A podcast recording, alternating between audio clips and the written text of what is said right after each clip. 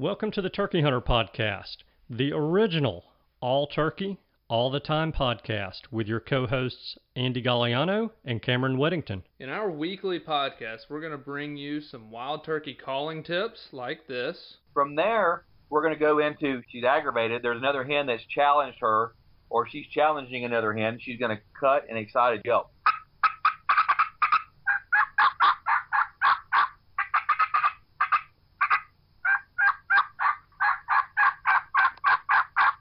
Advice from old pro turkey hunters like this. the turkeys typically don't like, I think, more times than not, to travel in an easterly direction into the sun first thing in the morning, especially after he gets up. It's a blinding thing.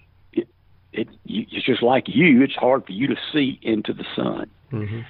So if I have a choice, I'm going to try to make it so that I'm going to be on the west side in the morning, east side in the afternoon of a turkey. Exciting live hunts like this. Holy crap, they're coming.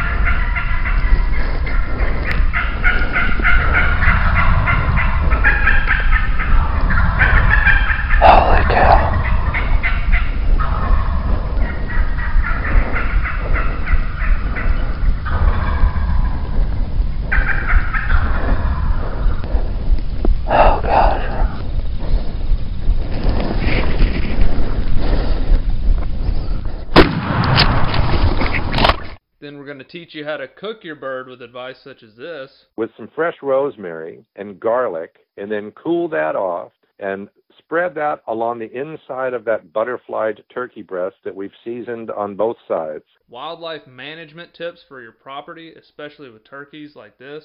if you look at the type of habitats that turkeys need for nesting and brooding, that tends to be habitat that can be managed more successfully with growing season fire than with dormant season fire. And hopefully along the way, we'll get plenty of these. Well, on November the 28th of 1953, I was hatched. When I popped out of my mom and the baby doctor spanked me on the bottom, I went, oh, and I've been doing it ever since.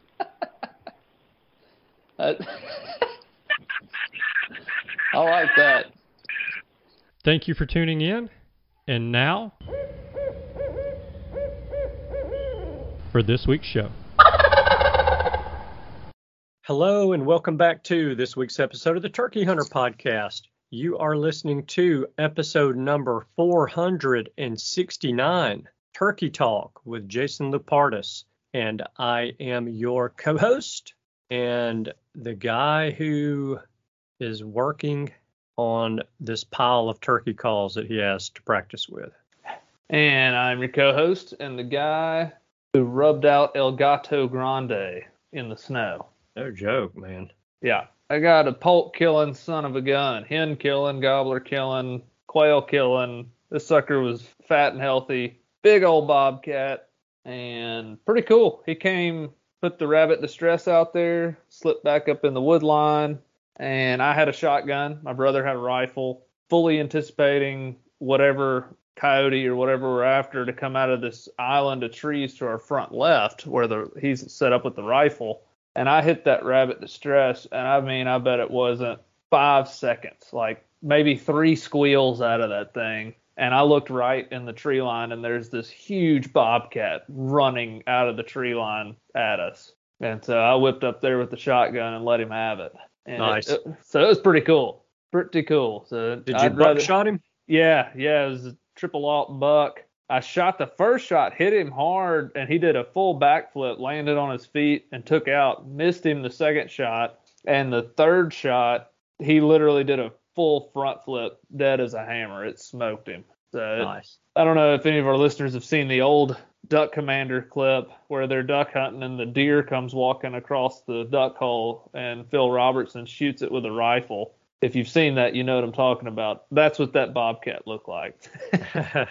so, it was pretty cool. I'd rather have him than a coyote anyway. That's that's the apex killer in my mind of of adult turkeys, quail, etc.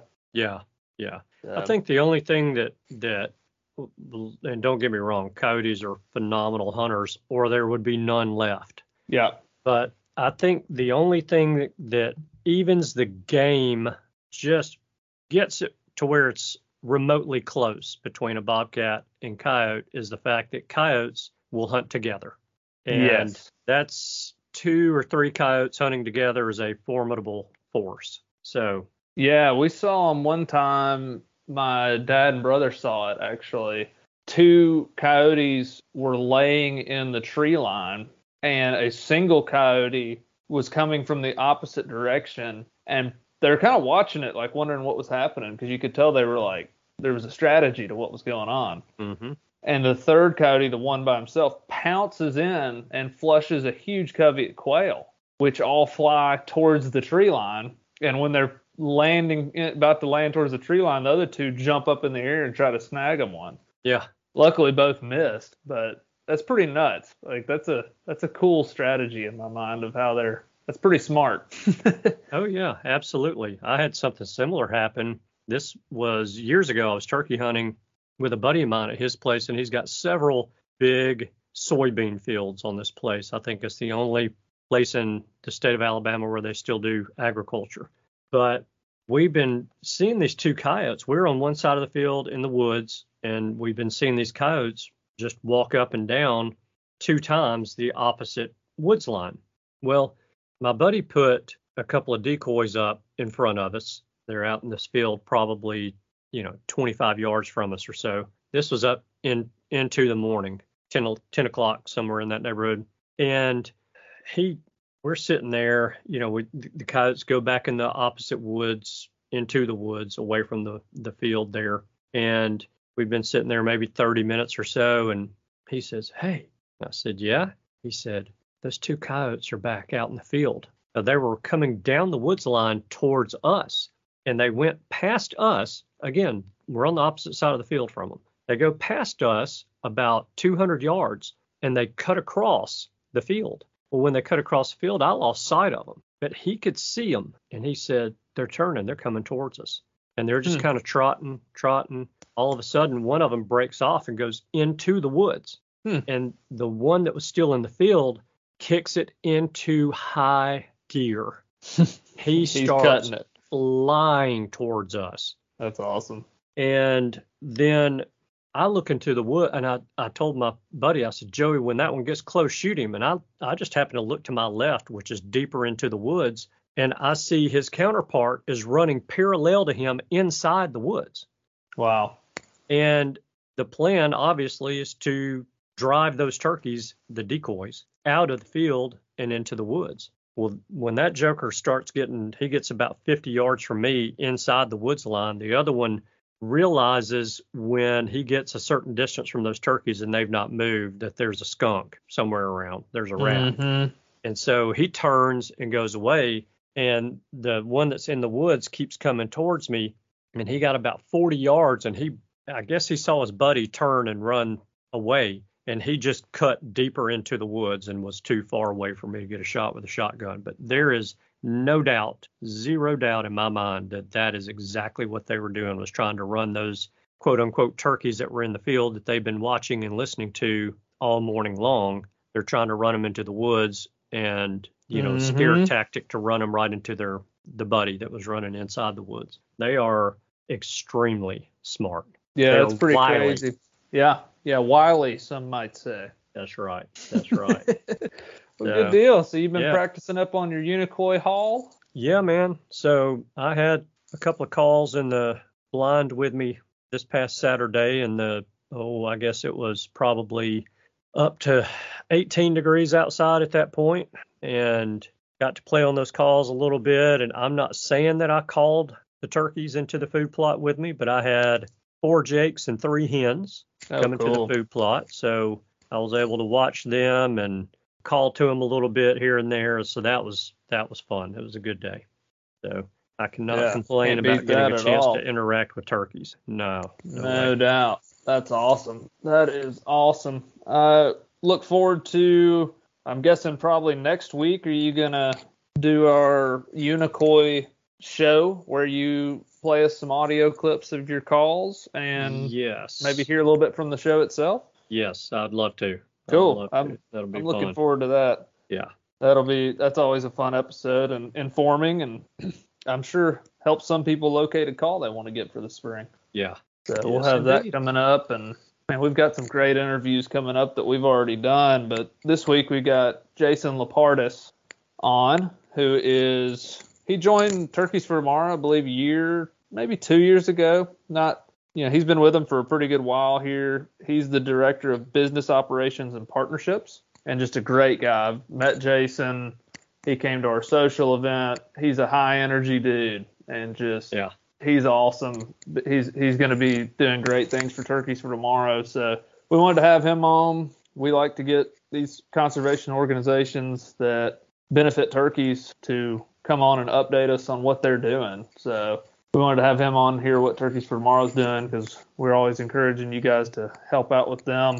And as chapter director here in West Tennessee, I definitely believe in the mission and want to mention on the intro if you're a Tennessean or somewhere near Tennessee, we're having our conservation dinner and gun bash is going to be at Madison Downs in Jackson, Tennessee on February 24th. And so that's going to be at 6 o'clock is the dinner and gun bash. We're also going to be offering at 5 p.m. We're going to have two speakers. One is Jason Lupardus, who you're hearing today on this podcast, and the other is Roger Shields, who's the wild turkey coordinator for the state of Tennessee. So they're both going to speak. Jason's going to update us on what's going on with turkeys for tomorrow. Roger's going to update us on what's going on with Tennessee turkeys and probably, you know, some study updates and how they're planning to set seasons in the future could be changing. So he's going to update us on that. And then you're going to have the opportunity for about 15 minutes of Q&A with either of those speakers. So if you have questions about turkeys for tomorrow or Tennessee turkeys slash regulations, this is the time to do it. So we wanted to offer that prior to our event at five so that if somebody isn't interested in that type thing, if they're just wanting to come eat dinner and, you know, win a gun, they can show up at six. But if you're interested in turkey regulations, hearing about the organization, things like that, you're going to want to be there at five. Very cool. So February 24th, Madison Downs, Jackson, Tennessee. I will be flying back the day before from whacking a couple Rio Grande gobblers with Andy and our two two winners. so, Yeah. so I'll be riding a high. So when you see me and I got smiling ear to ear, you'll know that it was a good hunt.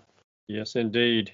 But anyway. Let's hop in here and talk to Jason. Sorry to do that, but I wanted to make sure to let everybody know that's coming up on the 24th. Hope to see y'all there, and we'll hop in here and talk to Jason about turkeys for tomorrow. All right. Sounds great. See you on the other side. Hey, everybody. Cameron and I are glad to tell you we have on the phone with us this evening Jason Lupardus, who is with Turkeys for Tomorrow. And I'm going to mess his title all up, but it's something like Director of Business Operations and Partner Development. Am I in the ballpark, Jason? Man, that's close enough for uh, hand grenades and horseshoes for sure, man. All right. That's all we're doing tonight is hand grenades, hand grenades and horseshoes. That's right. That's right. No, gents, I uh, I appreciate y'all having me on, and uh, just uh, very humbled to uh, be a part of the TFT flock, so to speak. Yes, sir. I'm a uh, I'm basically I know some people were kind of wondering like, well, hey, who's this Kentucky hillbilly working for TFT now? So a little bit about me, real quick. I basically my background is I'm a wildlife biologist slash forester. Uh, I got my undergraduate and my graduate degree from the great state of Tennessee. I bleed orange. UT Knoxville. Yeah, go Vols, by God, because we're still bleeding orange uh, for for a few more years anyway. I admit to it. I'm okay with it. But no, I uh, I've been very fortunate and blessed to live one of those lives, uh, very adventurous, where I got to live in Cades Cove trapping bears, black bears, for some time to working on an elk reintroduction uh, in East Tennessee, a very high profile project. I've had the uh, opportunity to work for a state agency down in Georgia, basically doing a ton of quail work and waterfowl work on the coast, uh, working as a private lands wildlife biologist, um, kind of coordinating efforts uh, in the southern half of Georgia and then jumped on uh, with the big bird and uh, went to work for the National Wild Turkey Federation for about a decade. Love the work, love the people, love the volunteers, and then moved on to uh, Greater Greener Pastures with Union Sportsmen's Alliance, chief operating officer for about a year or so, and then uh, jumped into a small startup uh, corp on the side, and and even my own um, consulting business, and then uh, basically jumped on TFT when I saw the opportunity to get back in the turkey arena I mean, for all you guys and gals that are turkey nuts, I mean, you just can't turn that down. And so uh, I jumped in and said, hey, let me see how I can help and bring some of my conservation background to really help this organization grow and thrive and do what's right for turkeys. Excellent. I like to hear that. Yeah, that's awesome. That's definitely what the people listening to this show want to hear. Doing Well- work for turkeys. Well, we we love turkeys, and I mean, somebody asked me, said, "Well, why are you why do you want to grow so many turkeys?" I said, "Well, I got to be honest with you, I I love to shoot turkeys." And uh, and I've had some people kind of look at me weird, like, uh, "So you want to grow turkeys to shoot turkeys?" I said, "Well, I got to be honest with you, I am passionate turkey hunter, and and I I love those those exciting mornings. But even if I don't ever pull the trigger, just getting to get out and experience." you know, the thunder gobbles and, you know, just that awakening in the spring. And, and honestly, guys, I mean, I admit to it. I, you, see me and you're to go, man, th- this is not a flower dude, but man, I'm like a spring flower guy. And so, uh, I like all of that, man. Um, in the uh, spring, all of that just brings me uh, a lot of joy and love sharing it with people too. I mean, that's, that's a big component of who I am. I mean, you, you're kind of building that fellowship with a lot of friends and family as you're out there enjoying these beautiful days in the springtime, no matter where you are. Definitely. Yeah. Yeah, well, I think Jason, this is your first time on the show. I think we should probably do a rapid fire Q&A, Andy. I think that is just one heck of an idea. oh Lord, let me sit down, guys. Do you know what the rapid fire Q&A is, Jason? I, I'm ready. I'm ready. Maybe not. Let me let me uh, pour another bourbon real quick, and I think we'll be good. All right. What are you drinking this evening? Well, I think tonight is going to be my Buffalo Trace special, so to speak. It is a uh, old fashioned, a smoky old fashioned. There you go. Very nice. All right. I'm in Kentucky, man. This is if you're not drinking this stuff like a like it's in a bottle for a baby, then uh, you shouldn't be here. So true. So true. Well, then go ahead and fix you another drink, and I'm going to let Cameron explain to you how the rapid fire Q&A works because I always explain it, and I'm looking to see if Cameron's really paying attention to anything I say when I'm talking about it. You are looking at, you're going to get questioned by Andy. He does the reading the question because Wrong. You've already messed up. what? He's gonna put the stopwatch to you, and you're gonna see if you can beat the fastest time when he quizzes you with general turkey hunting questions that you can answer however you would like, and you can choose not to answer. Just give a pass or whatever the heck you want to say, and we're gonna dive in here. This kind of helps our guests get to understand more of the way you think and more about you as the turkey hunter. Sure. So, Andy, All I have a feeling Jason's really good at this. Past conversations, by the way. So, Uh oh. Stand me up. Only to let me fall. yeah. All right. I'm pulling up the, the timer now and actually the stopwatch. So, Oh boy. Jason, I'm going to press start as soon as I start reading the first question. We have 30 questions. You just answer them as quickly as you can. And as soon as I hear an answer from you, I'm moving on to the next one if you don't make me laugh. If you make me laugh, I'm going to laugh and then move on to the next one. So so I'm just gonna go ahead and set you set you in your place right now, just so you know. You know, I'm a little bit southern and so we, we like to take it slow and easy, so be ready for that. I will promise you, you're not going to have the slowest time out of everybody. I will promise you, you will not have the slowest time. All right, you ready to roll? Man, always. Fire away, brother. Wild turkey, grilled, baked, or fried? Grilled. Wild turkey on the rocks, neat with cola or with water? Neat. Number of grand slams. Four. Have you ever killed a bearded hen? No. Have you ever killed a jake? Yes. 10 minute successful hunt on a two year old or a four hour long hunt with a clean miss on a four year old? Two year old. Favorite camo pattern? Realtree. Wild turkey Old legs school. for dinner or for the dog? Oh, for dinner. More or less than three strikers in your turkey vest? More. State you killed your first turkey in? Alabama. State you killed your last turkey in? Can- Sit in a blind for four hours and squeeze the trigger or run and gun for one hour and not shoot? All right, you cut out on me, Cameron. Did you hear him just then? No, I didn't get the last. Run two. and gun. Run and gun. All right. I'm about to start. I paused the, the timer now or the stopwatch, so I'm about to pick it back up. I'm Let's good. roll. You ready? All right. Rios or Osceolas? Rios. Rios or Easterns? Rios. Rios or Merriams? Merriam's.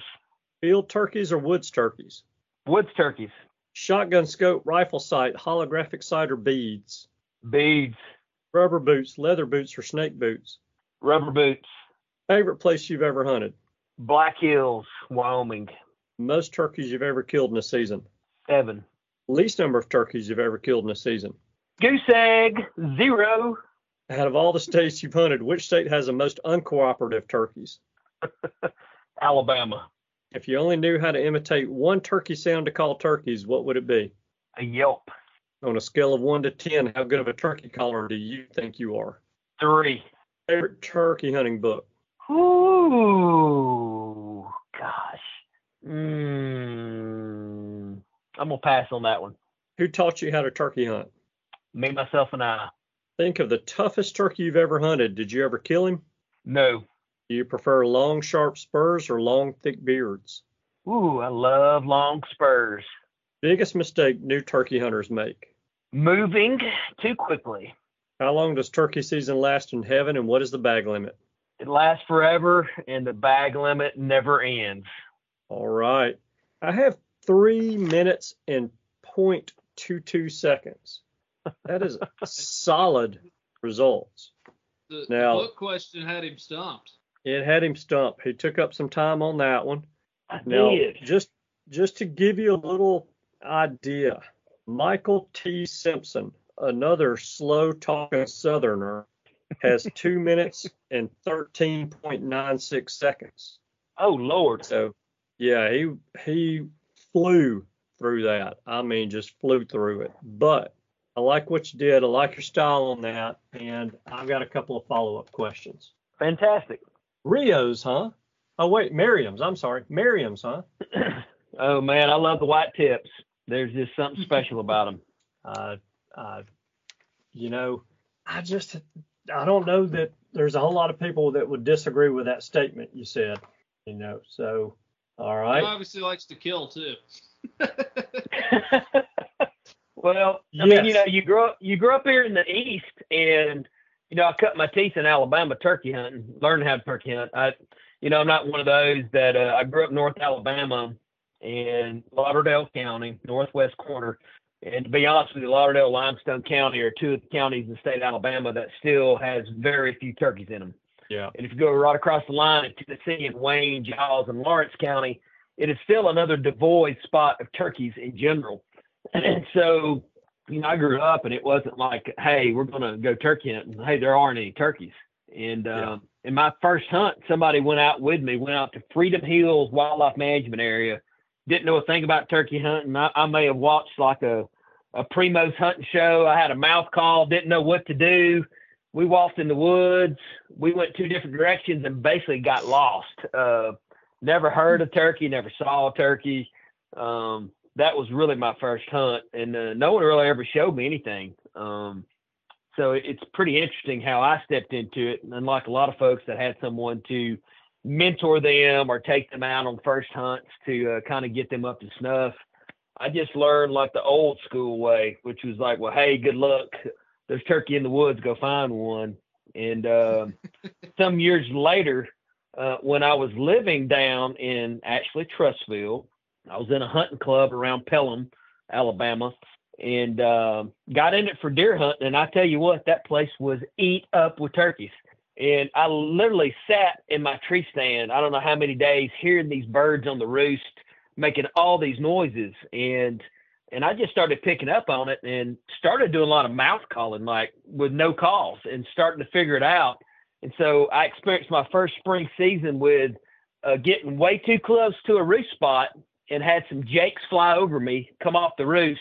One landed behind me about 30, 40 yards, and I literally slowly got turned around and shot a jake. That was my first bird, and it was a lot of pot luck, but I just sat out there, just like most outdoorsmen, just listening and learning uh, on my own and hearing people talk about it, watching some videos, but really had no one to show me a thing.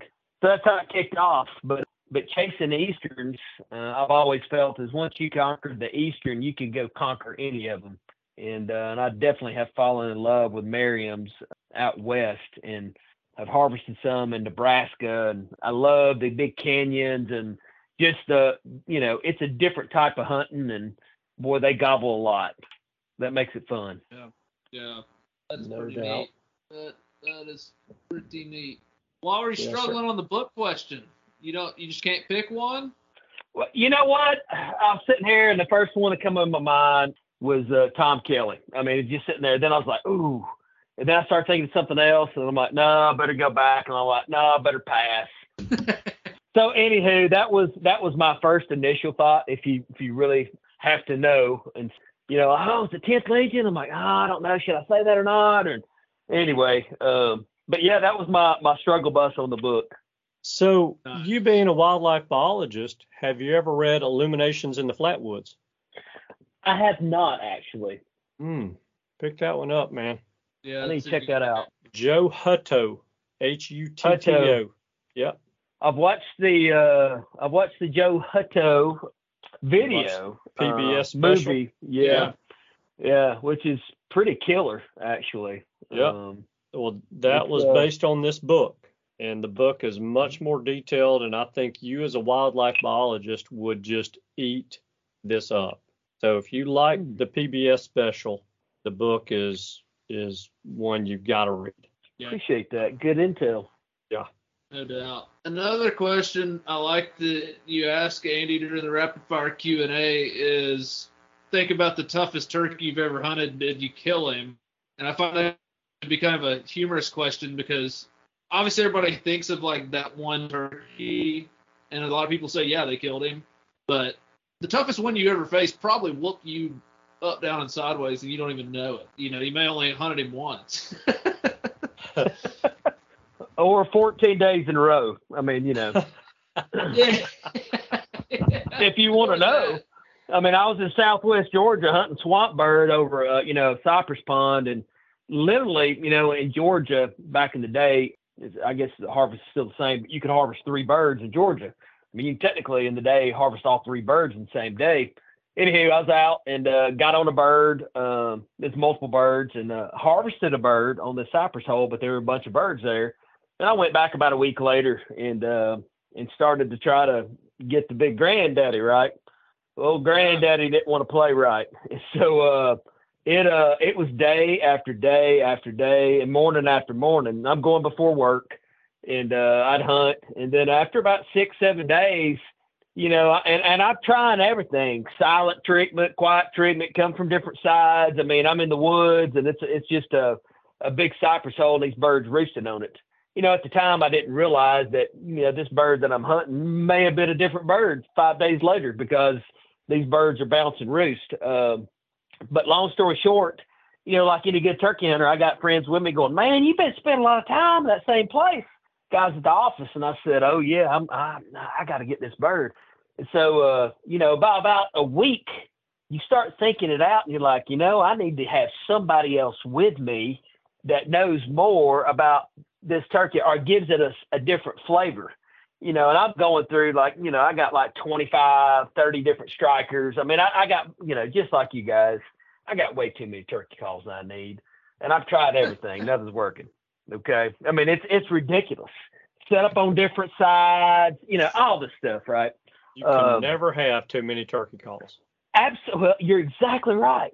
And I'm thinking like, okay, I'm going to bring, I'm going to bring people with me. And so literally I took somebody with me. They come out, we hunted together, spread out. Oh, we sound like a group of hot ladies. Well, that didn't work.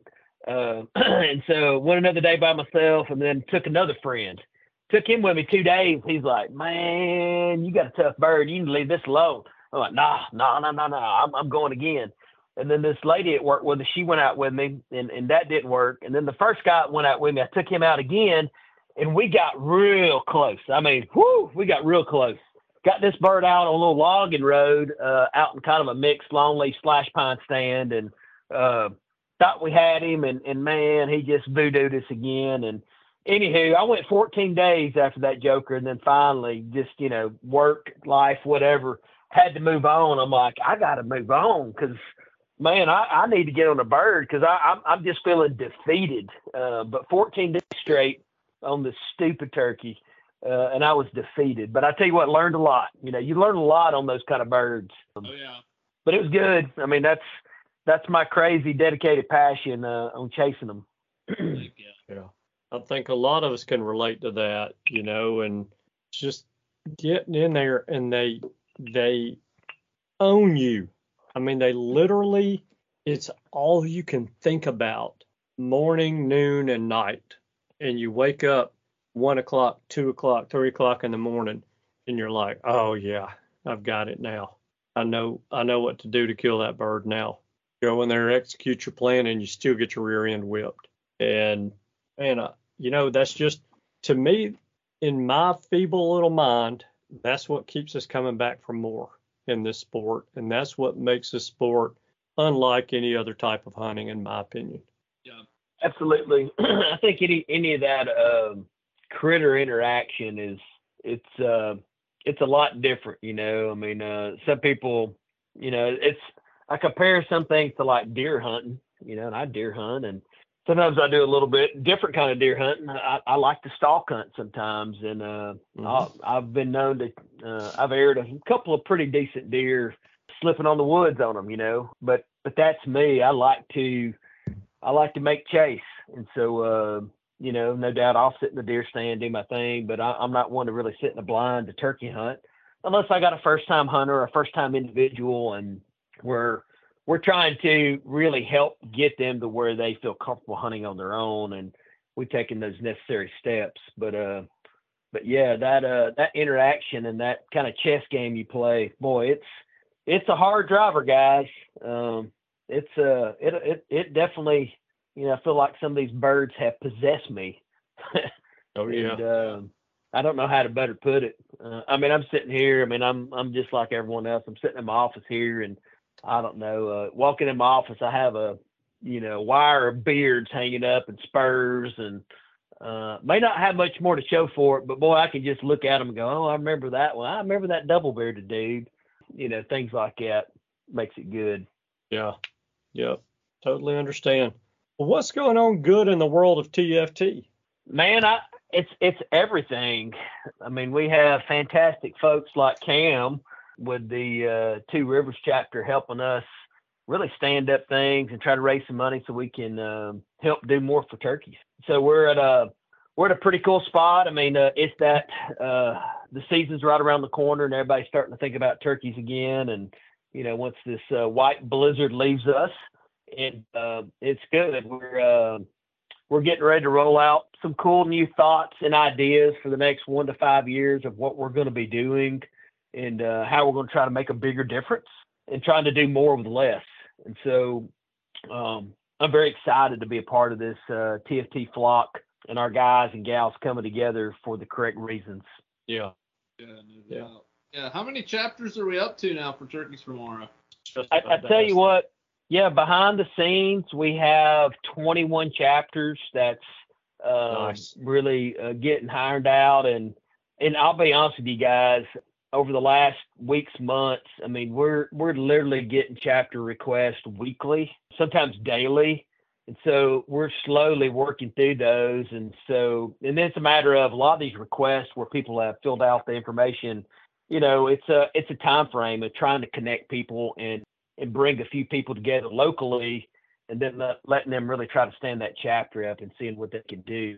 So that's been super positive. We really just started some of our first, what I call membership promotions recently over the last couple of months. Uh, we're going to run some promotions through the end of this month and Sitka partnered with us and provided us a bunch of free hats to try to help us fundraise. And so it's been great. We've been uh, we put our uh, TFT patch on there, and we're using it as a fundraiser to encourage folks to grab memberships, and it's it's working pretty effectively. So uh, we're up to close to 2,300 members on the books. Uh, this past year, we had to we really had to stand some things up for the future because we had so many people wanting to join us, and we really didn't have the necessary technology in place to to really handle things in a robust manner. And so uh, we now are getting all that fixed and starting to get ahead of the curve where we can start moving things more quickly, more easily. Uh, even as of today, I have a gentleman that is working on building us uh, online ticketing system, the whole nine yards, which should be done this week. So, Cam, for you and, and some of the other chapters out there, uh, folks will be able to go online, purchase tickets, tables, whatever they want to do on their phone, and uh, we're going to try to streamline how we're doing business, just to provide a better customer service journey for yeah. You know all of our folks that want to support us. Yep. So it's been some work, but man, we're getting real close to uh, launching a lot of that, and we have some exciting things coming up this year. I mean, our logo is going to look a little bit different, not a lot of bit different. You're still going to see our hen and those poults on there, but it's going to have a little different flair to it. And everyone we've shared it with that we're putting some new product together that uh, we'll have uh, coming out here pretty soon. Really like it. Uh, we have a few other uh, designs that we're going to use to help sell some just small products that uh you know people want to support us through decals, cups, um, typical gear, hats, shirts, apparel, you name it. We're going to have some new things coming up and some new partners that um, that a lot of folks uh, will be excited to see us partnering with uh, to do some work. So, uh, man, I'm just I'm pretty fired up about 2024 here and what we're about to accomplish uh, as an organization. Yeah, and what all studies? I mean, what all where where the funds have been going, I guess that have been raised so far from such a young organization. We've had Ron Jolly on in the past, and Chase Grubbs when he was with y'all, and you know we've we've been getting updates along the way. What what's all going on research wise and project wise with TFT now? Yeah, absolutely. Uh, so we have several projects that's still ongoing, and we're still collecting information on. We'll we'll be supporting you know, as one is uh, in the home state of Tennessee uh, for UCAM, and I kind of call Tennessee my old home state because I spent a lot of time there. But still working closely with Dr. Harper, Dr. Buehler on that. We have about a year to go to finish all that out. You guys will be getting some updates right around the corner on, on what all is shaking there.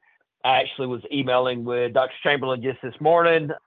Mike Chamberlain uh, from UGA. Their uh, work here in the great state of Kentucky is still ongoing, which is good. We're still going to be funding that.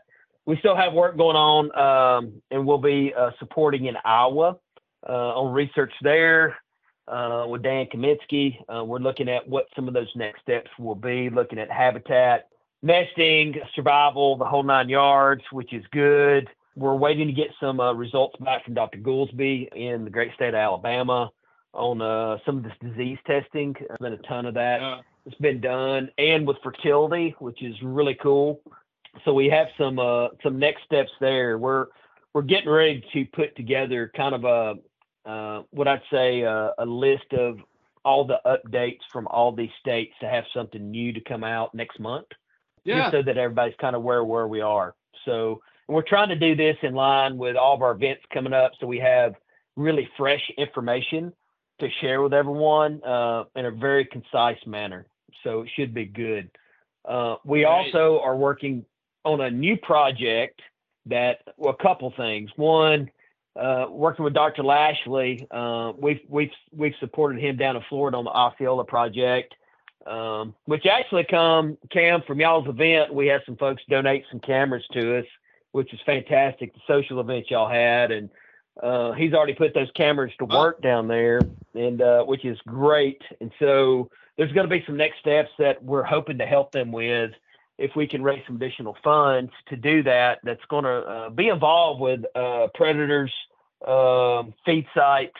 Uh, and, and really looking at radio marked birds and seeing how those interactions uh, are working together or not so well working together uh, which is fantastic. Um, we have another very prominent researcher we're going to do some work with in um, over in Arkansas at Five Oaks uh, Ag Center.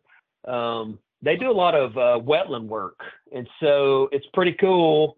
Uh, we're about to uh, really address where we're having the biggest issues from a habitat standpoint.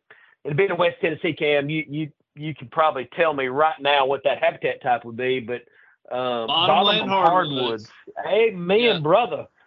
I tell you what, guys, if, if we're to look at a map and, and talk about habitat and it, where we're having the biggest issues with turkey decline, um, it's bottomland hardwoods. A lot of that's, you know, some of that's out of our hands with hydrology, but uh, there's a lot of other things we can be doing to do some work. So we're we're standing up a multiple year project that's going to really uh, be zeroed in uh, near Stuttgart, uh, Arkansas, and working with Five Oaks um, with some connections with Ducks Unlimited actually. And so some of this research will be it's going to be focused on bottomland hardwoods, but with impacts on five different what I call guilds of bird species. So birds such as waterfowl to um, cheery little warblers, et cetera, to things like bobwhite quail and of course the wild turkey. And so we're going to be looking at really a focused effort to uh, do some test demonstration sites and to look at impacts on how do we best manage that. So there's a lot more to unravel here and talk about, but we're also going to be focused on individuals that are enrolled currently in some farm bill programs.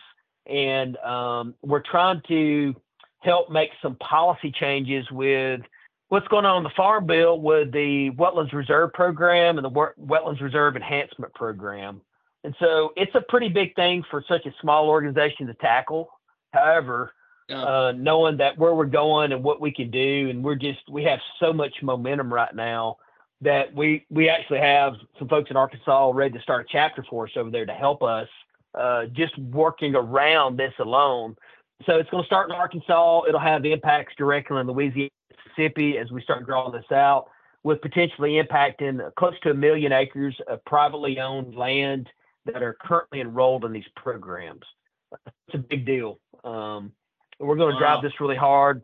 We're about to put in for some additional grants and agreements to start stacking this and really making it robust. We're hoping to drive this over a five-year window, uh, but ultimately this will have the entire southeast with anyone enrolled in these programs.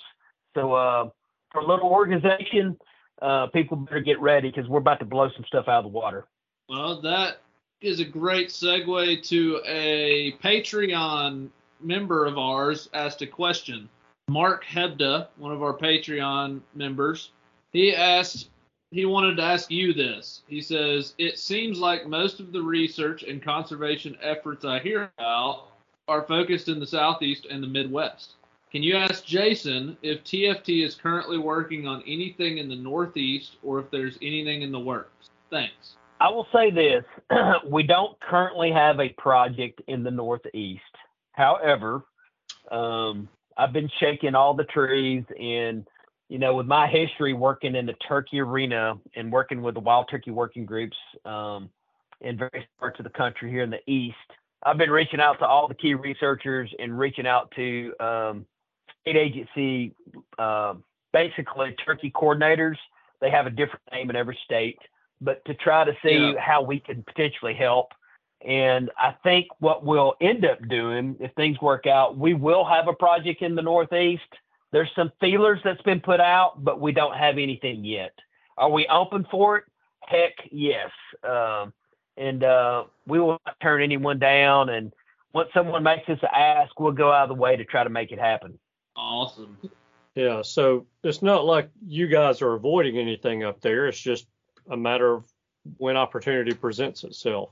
Absolutely, and, to be honest with you, um, you know, if we were a you know a very large organization and had a robust budget, then it would be a lot easier. Then you have leverage to sit at the table and go, well, hey, we we've dedicated X amount of funds to do projects, and it makes it pretty simple. It should be simple. Uh, but we're, you know, we're in our infancy. We're still in the startup phase. I mean, we're moving into year four. We've been around for a little over three years, and we're just now kind of getting cooking with some fundraising and um, the things that you know, like these events are doing, and and the raffles and everything else that we're trying to do.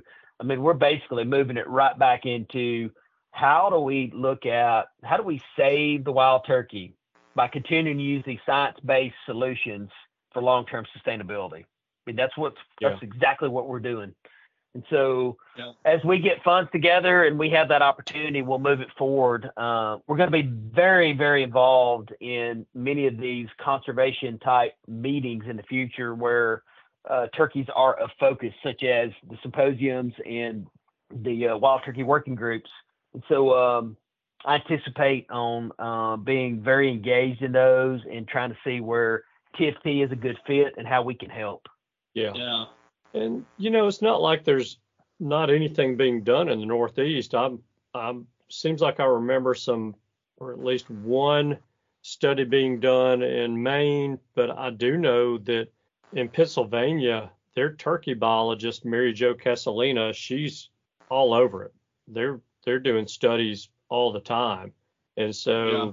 you know, there's a lot of things going up going on in that area, and you know, I, I think it's like you said, you know, you have to to deal with a budget, and as the budget allows, maybe you guys can team up with one of the one of the commission organizations in that area or Department of Wildlife organizations in that area, and and you know, team up on a project. So that's where these donations come in play and why they're so important and why Cameron and I are excited to have a donation for you guys at TFT as well. Well, we uh, we appreciate your support and uh, we appreciate everyone's doing to help us. I mean, we're just uh, we're just a bunch of guys and gals that are just you know just as crazy as passionate as you are about the wild turkey, and we're trying to do everything we can and do it collectively with others that want to help us and work with us. And I definitely see us growing partnerships and more people coming to the table and and yeah, like the folks in Pennsylvania, I totally agree. Uh, Mary Jo's great. I, I happen to know the the agency director up there. He used to be a at one time worked for uh, the National Wild Turkey Federation, and then even one of the commissioners uh, is a friend of mine, um, Kristen Geiger. That's on the commission for uh, Pennsylvania, and, so there's a ton of people that's in some states that's reached out and said, "Hey, man, when y'all are ready to do something here, let us know. Like we we'll, we'll help you, you know." And Yep. it's been uh, it's been great. I mean, um, it's been great to you know step into this organization with what I call the Rolodex of friends from the past in the conservation arena. And man, this is such a tight knit group. When you talk about Yeah. biologists, foresters, folks that really care about things that a lot of people don't think about each day. You know, folks are always just looking out for each other, going, "Man, let's let's see how we can partner and do things." And so, man, I'm I'm I'm super excited about where we're going and how are we're just going to devote to doing more work with uh with the funds and things that's raised at our events and everything else that we're doing. Yeah. So, off the top of your head, are there any studies that you guys have been doing for the past couple of years that are getting close to wrapping up?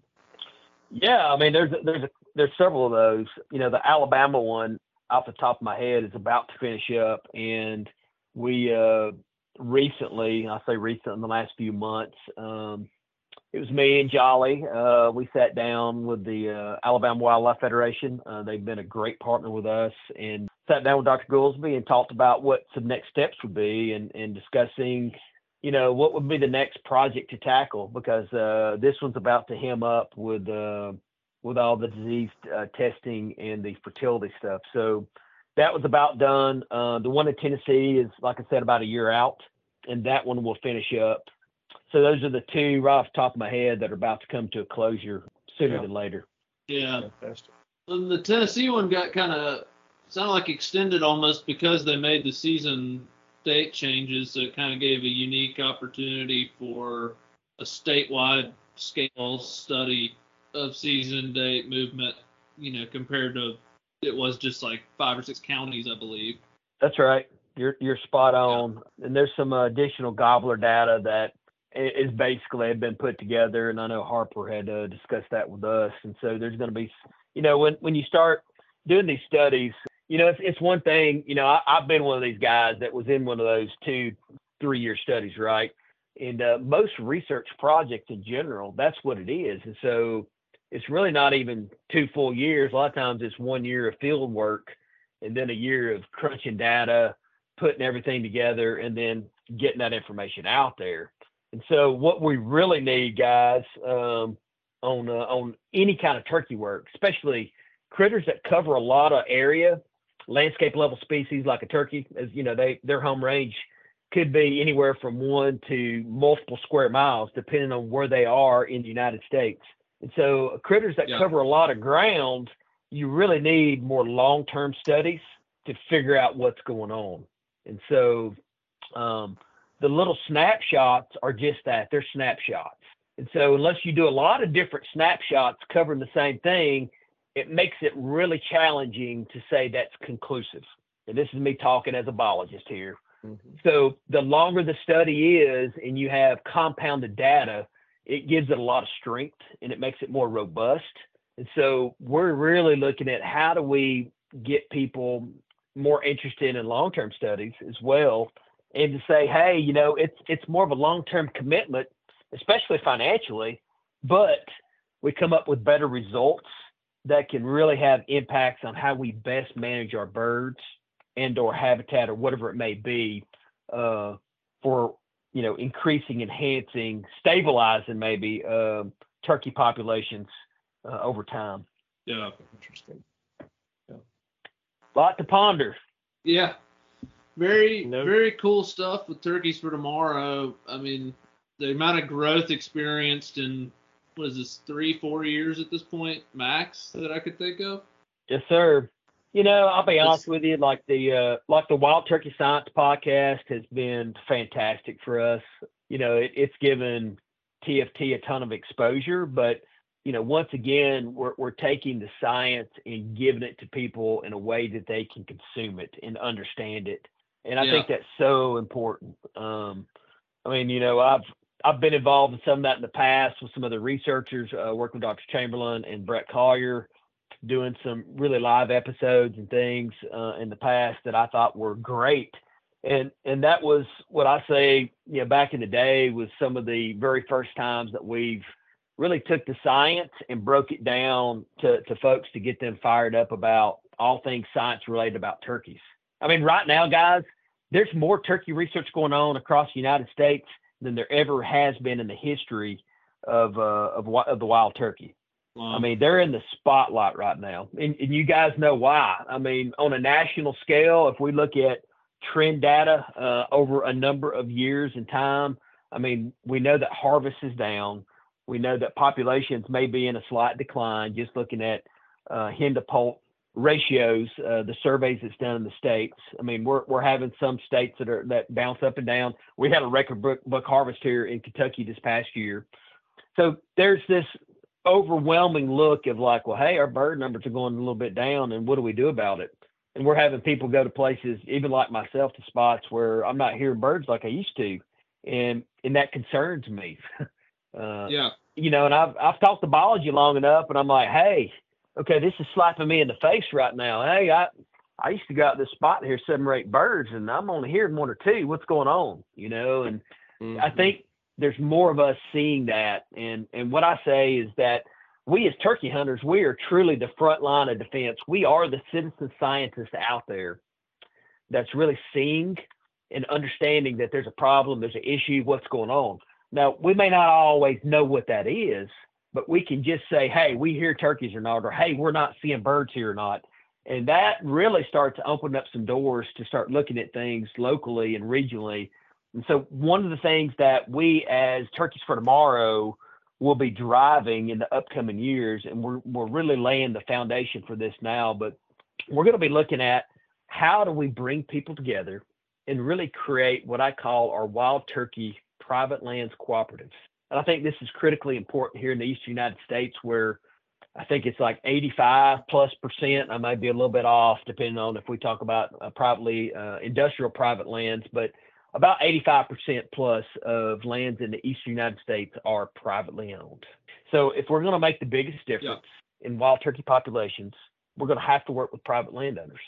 And so we're making that commitment to do that and trying to bring people together, much like um, I'll say, much like QDMA did originally with bringing together folks to talk about quality deer management. But we're doing it for turkeys and knowing that, you know, this hen or this gobbler may be on 10 different people's properties, depending upon the acreage, how those birds are moving, et cetera. So we all are going to have to be working together. And ultimately, what we'd like to do is try to uh, structure things where we can create what I call incubators.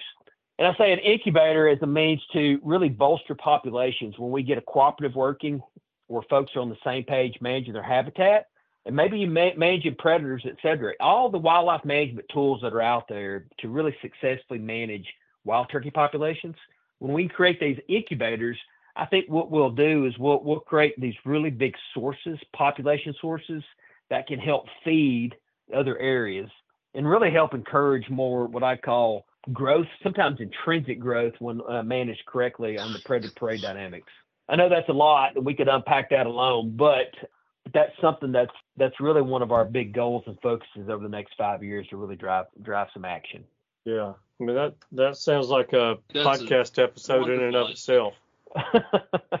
Absolutely, yeah, there's a few big things that we're we're tackling, and uh, and I can't say enough about our board staff coming together back in the fall and us going through really kind of a working group. Uh, it's called a SWOT: uh, strengths, weaknesses, opportunities, threats, to determine where we're going, try to start focusing on some key things, and then really drive the organization. So uh, we're doing it all for turkeys. I mean, that's that's it. We're very mission focused, and you won't see us have any mission drift and that's something I'm very proud to say about everyone that we're working with is we're focused on turkeys and nothing else. Yeah.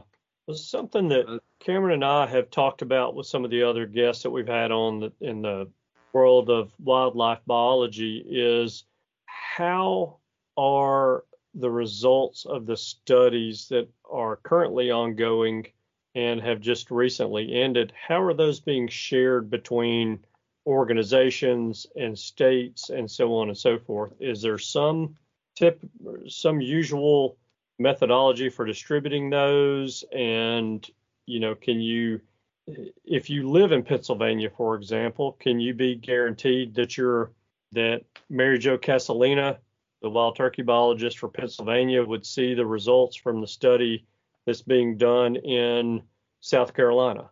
Absolutely. Um, I tell you, uh, across the U.S., there are these. They're called the Wild Turkey Working Groups, and it's a composition of basically state, federal agencies, any kind of governmental agencies that has a focus on the wild turkey, and also uh, nonprofits. And so, uh, the National Wild Turkey Federation is very involved. Um, Turkeys for Tomorrow has been involved and will continue to grow uh, our our um, footprint within that working group, but that working group is sharing data, information, uh, anything new new comes up. It, it's like a big email group even, and you'll see shared comments, things being moved to each other, and there's a few of these that occur around the country, and basically everyone gets together, they share that information, um, and so it's it's it's pretty cool to kind of see, you know, the wheels working, uh, kind of behind the scenes and how people are are just kind of talking across the lines to do things. I mean, back in the day, I mean, I go back about a decade ago, maybe a little further, when originally Mike Chamberlain brought in Mike Byrne to work on. Uh, we had a couple of different researchers, but we're trying to figure out why there's decline going on, and we're trying to get all the state agencies to kind of talk to each other, share data. And that was a mm-hmm. huge lift. But these working meetings, people were starting to share and then Mike, um, which uh, I guess he's over in Missouri now. Um, he's doing some really cool projects on trying to figure out some population uh, estimate estimations using drone technology, which is pretty cool uh, for turkeys. because um, that's one of the big issues is we do not know what the turkey population is anywhere. It's a big guess. Uh, and that's uh, that's not good. But but yeah, everyone talks really well uh, behind the scenes. Information shared. Um, and then uh, as we see some of these other groups that feed into like the North American Conference uh, or some of these other larger national, the Wildlife Society, for example, uh, is another big one where you get a lot of folks come, present, talk about, they have breakout groups. You have all these professionals coming together behind the scenes, sharing and trying to get ahead of the curve. And so it's a it's a really like I said, this is a really tight network of folks. Everyone talks folks are trying to help each other. If someone sees something new, it usually uh, bounces out pretty quickly. But right now, you know, if I was to tell y'all the two big areas where we're just like in the science arena, we really suck at it. And uh, and I think anyone out there would agree. Uh, maybe some people hate me for this, but the turkey populations, we just don't know what it is. It's a it's a wild guess. Yes. It's a wild guess. It really is. Yeah. We work off harvest data to make some predictions and to adjust, you know, how we want to manage regulations, et cetera. But if you look at how some states have tried to equate what the turkey population is state to state, it's it differs. And so we don't have people on the same page. Sometimes it's apples and oranges. And it's it's kind of frustrating. You're like, man, I wish everyone was just doing the same thing because then we'd be working together. And so that's one of them. The other one is we know that turkeys are nesting. We know what average nest success rates are. Uh, we know by far what you know what some of those nest predators are. But we also know that we're having enough birds hatch every year to really have a growing population. But for some reason, they're getting picked off. Uh, whether they're dying from pr- predators or disease or what, we haven't really fine tuned in on why our recruitment of birds. Recruitment is basically moving these young poults to adults until you know they're they're active in the population. We have not figured out why our recruitment sucks. Okay, and this is just me being brutally honest. We know all the factors that cause birds not to be recruited, but we really don't know if there's one thing if we took out of the equation could help bolster that population. So we haven't dissected that enough to understand it. So those are the two big areas. If we could figure those two things out, guys, we could make some serious, serious adjustments to everything we do to best manage wild turkey populations to levels that we really want them to be at. Yes. Well, that's something that Cameron and I have talked about on this show numerous times, and that is, you know, it's hard to manage a resource when you don't know how much of that resource you have. You know, Cameron and I both are in the financial world, and you think about, you know, as an individual, trying to manage your own household finances, manage your own household budget when you don't know how much money you have in your checking account. it's you can't do it. It's impossible. But yet that's what we're asking our state wildlife agencies to do in setting limits, bag limits, and season lengths, and all the other rules for wild turkeys. You know, they're they're managing a resource that they don't know how much of that resource they have. And I don't envy them, not in the least. But that's a tough road to hoe. Tough road to hoe. You know, so uh, that's that's a big deal. Very big deal. If we Big. make improvements in that world, we we can go a long way, I think. You're you're you're spot on, man. You're spot on. Yeah, we uh there's some things we just have to get figured out and it, it may not be there may not be the perfect solution, but I tell you what, just with some of the technology, the artificial intelligence going on, some of the stuff I was talking with Byrne about, you know, they're they're trying to tackle these drones doing thermal imaging. Uh, I've I've had the opportunity to do thermal imaging uh, out of a helicopter at night, uh, doing population censuses before. It's pretty cool, right? You can see owls in trees. You can see birds on the roost. I mean, you can see an alligator in the water. I mean, all this stuff, right?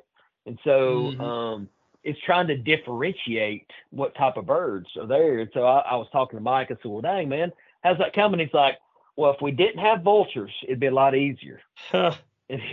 So those vultures are coming up on thermal. They look identical to a turkey. yeah. So uh, with some modifications to artificial intelligence, where some of that, you know, and I'm thinking it's almost like a pixelation, fine detail kind of work. But I think if we can overcome that, you know, birds on the roost, to be honest with you, at night is probably one of the best ways to capture population dynamics for turkeys because they're all roosted up. Once you figure out roost spots, you do enough grids and sampling, you can come up with a pretty good idea of how many birds you have. Um, but you got to differentiate. So they have not worked that out yet. But boy, that's really close. That's like that's one of the cl- that's the closest I think we've been so far to really start looking at that. But now it's it's also, you know, they're doing this in Texas, so habitat type's different. Getting a coniferous forest where where you have a lot of evergreens and those thermals get a little shaded, and, and it's going to look different. Um, Yeah. You know, birds on on this kind of weather, I can tell you right now, if there's eastern hemlock, they're going to be in them.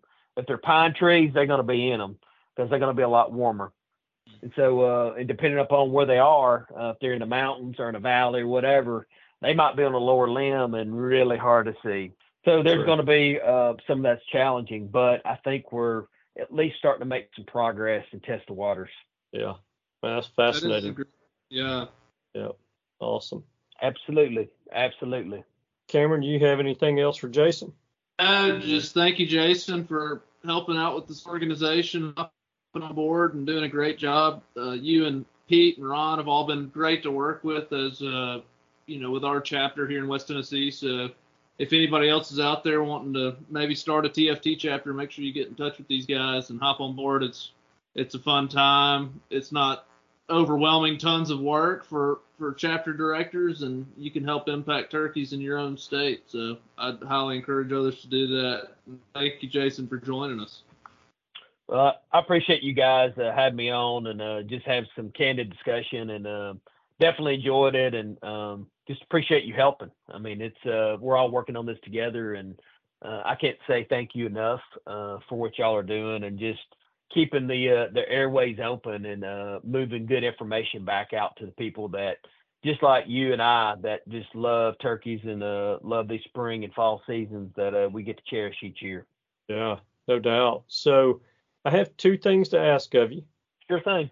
Number one is if somebody wants to get a chapter for TFT started where they live, how do they need to go about finding out if that's already in the works? And once they discover that it's not in the works, how do they go about getting that process rolling? Sure thing. Uh, I say number one, the easiest thing to do is go to our webpage, turkeysfortomorrow.org, and you can basically just click on our chapters. Uh, we have a um, a bar at the top of the page, TFT chapters. You can click on it and you can look and see what chapters are in your state, where they may be near you. And if so, then you already know, hey, I got somebody close by, I can get connected. If you don't see anyone near, we also have on that same page, when you click on it, it's really simple. We have a TFT chapter application and you can uh, you can fill it out. It's really simple. It's online. It's a way for us to screen people. We want to make sure we're having folks come in that are really wanting to help for the correct reasons. And so uh, you can do all that at turkeysfortomorrow.org. Awesome. So my last thing you for go. you is Cameron and I want to ask you to stay on with us after we sign off from the recorded part of the interview and give us a pro tip for our Patreon subscribers and just share maybe one thing if you got two that are pretty quick and easy, two things that you feel like will help them to harvest more turkeys and if you want to throw some biology into that answer, you can, but that's not a, a requirement, obviously. but Absolutely. Be glad to do that. that'd be awesome. But we we thank you. I mean, I've I've enjoyed this. It's been fun talking to you, and you know, just learning more about what TFT's got going on, and you know, it's just fun talking to another turkey hunting nut. Absolutely, brother. We uh we uh we're all brothers from brothers, as they say, and uh when it comes in this turkey arena, and uh we just love them. Uh, that's why it drives us crazy. And I don't know. I'm thinking about spring and fall year round. That's just me. When it's this time of year, I'm I'm in another place. I'm just ready for that first spring morning. Gosh, I'm ready for it. Yes, indeed. You Yes, are indeed. dead on. Well, thank you, Jason. We're gonna hop off here and we'll move to our Patreon only portion. Yes, sir. Thanks, guys. Jason, that was enjoyable. You're right. Yeah. He he is definitely a high energy guy. Oh yeah, yeah. He's got a well charged battery all the times. I'm pretty sure. So awesome guy, awesome organization. Cool to hear what all's going there, and then you know also we just got to know Jason a, a lot better through that interview with his turkey hunting career and and career with different organizations. So he's he's done a lot to help the wild turkey. Yeah, yeah, no doubt. That that is a long career in conservation for sure. Yeah. sure. So that was awesome. I apologize for any audio that was our, our audio wasn't great on that one. We're trying to figure out what the heck happened. Had a couple, you know, things that cut out or just got robotic, but most everything was still able to be heard and done. So But do apologize for the poor audio on this episode. It, it wasn't great, but good content. So hopefully you're able to work past it. Yeah, I think most of the issues that we may have with that kind of stuff are internet related. And, you know, I will say it's a frustration that I experience daily because I work from home a good deal, but I just never know what I'm going to get with my internet. It could be perfectly fine, no issues, or it could just be garbage on any given day. So, Yep. you know, we we try to do the best we can. So we do appreciate your understanding of this kind of case for us. And a lot of times too, you know, these guys and and women that we get on the show are calling from rural parts of the country and may not have the best cell reception or things like that. So I know y'all are very patient with us and and some of the audio quality, and we appreciate that. Yeah. But we Well- feel like the content's good enough to to still throw it out there, even though the audio may be a little sketch at some points during. Yeah. the- during I mean, it wasn't too bad. I just wanted to make sure everybody knows that that's not our normal audio. If it's your first time listening, it's usually a little higher quality. But something happened with that call, and uh, you know, sorry, but we're not gonna get Jason to redo the entire thing for over an hour with us because it crackled a little bit. So- Yeah. But it was good stuff. We enjoyed that. I do want to remind folks if you look in the show notes, we have our Turkey Hunter podcast store, which is brand new, launched. It is going to be with Shopify now. It was at first with Etsy, it's now with Shopify. So you can just go to the Turkey Hunter podcast dot myshopify.com. That'll take you there and you can get you some swag slash merch. We will be launching pretty soon turkey calls and you're going to want one or two or three because Yeah. our call maker sent me an audio file. He's going to use the call that I think is going to be my kind of go-to call since it's a batwing. That's what I favor. And he's probably going to be using it in a contest this weekend because it's pretty bad to the bones. yeah, it is. It's solid. he likes it a lot. So do I. So we will be launching those soon. I believe what you've told me is we will be able to do those through this Shopify store. Correct. Okay, so those will be available there. We'll let y'all know when those go live. They're going to be sweet. You're going to want some of those. And then also, Jason gave us a great segment. I mean, it's a pretty good long segment too, but a good segment on his tip of the week, which is only going to be available for our Patreon members. So you will want to join Patreon. And you can find that link also in the show notes. To join our Patreon, you're going to get not only the extra segments from each week's episode, we have a chat room in there, which we're, if you already are a member, we're learning as we go. So we just started this. We're going to get really good at placing in the chat room so that you can ask our future guests questions, such as the one with Jason. You know, we read off one that one of our Patreon members had asked and we'll get those asked during the interview. So you have the opportunity to ask questions of future guests. We're going to do a Zoom call soon for our first quarterly Zoom call where we just have a Zoom hangout deal. It's going to be a blast. We're going to have a discount code for our merchandise in there. You get a lot of stuff out of the Patreon. So go to that link, check it out, and become a Patreon member today. Yeah. And very soon, for you guys who have joined, Cameron and I will be announcing the first date of our little Zoom call we're going to do. So it'll Yeah. be a live thing on Zoom. We're just going to hang out, probably have a I'll probably have a warm glass of something to drink. I don't know, you you may go cold on us, but Yeah. I'll probably have a gonna- cold glass of milk. yeah, yeah, maybe some orange juice too. But yeah, we're looking forward to that and be a good opportunity for us to meet you guys who are subscribing and chat and hang out for a bit. So it'll Yeah, be a it's good gonna time. but We'll be- be announcing that soon. yeah, that'll be fun. So a lot of good stuff for our Patreon members. I mean, honestly, just the weekly audio clips so far are worth it. But Yeah. we're adding a lot of incentives in there, so you, you you're gonna want to do that. It'll be and make sure. So we have there is a free Patreon member option, but nothing comes with that. I don't even know why it's even available. But if you're wanting to actually join, it's not the free one. So you actually have to subscribe with payment Yeah. and then that gets you what we just described. So Yeah. just wanted to throw that out there because we've had a couple people join as free members, which you know we appreciate, but you're not really going to get anything out of it. exactly. So Well, I have a favor. Hit it, hit me with it, man. Here's the favor. We haven't asked this in, in a, quite a while, but if you guys are enjoying this show, share it with a friend or Mhm. 10. So just, you know, copy the link for the show and put it out there in a text message. Uh, depending on your podcast player, you may be able to even share it using Yeah. the little share button there in the podcast player app. So if you would do that, share it with three or four turkey hunting buddies, that would be very, very, very appreciated. Yeah, it's a great favor of the week. So if you, yeah, great stuff, great idea. If you have an episode in mind that you thought was just fantastic, maybe this one or a past one, share that with a friend. I love that. Yeah, very cool. What do you think? Just call it a week. I- Yeah, I think you should probably wrap us up. All right. Thank you guys so much for tuning in this week. We know that you have choices. We appreciate you spending your time with us. We hope you have a wonderful week, and we look forward to seeing you again next week. Goodbye. Goodbye.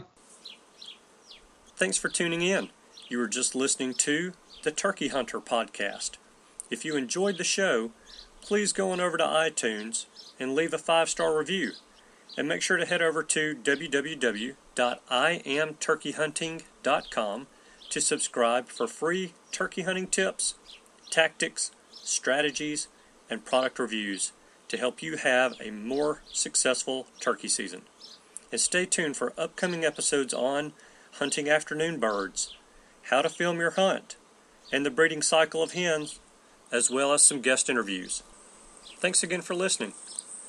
We know your time is valuable, and we appreciate you sharing some of it with us. See you next week.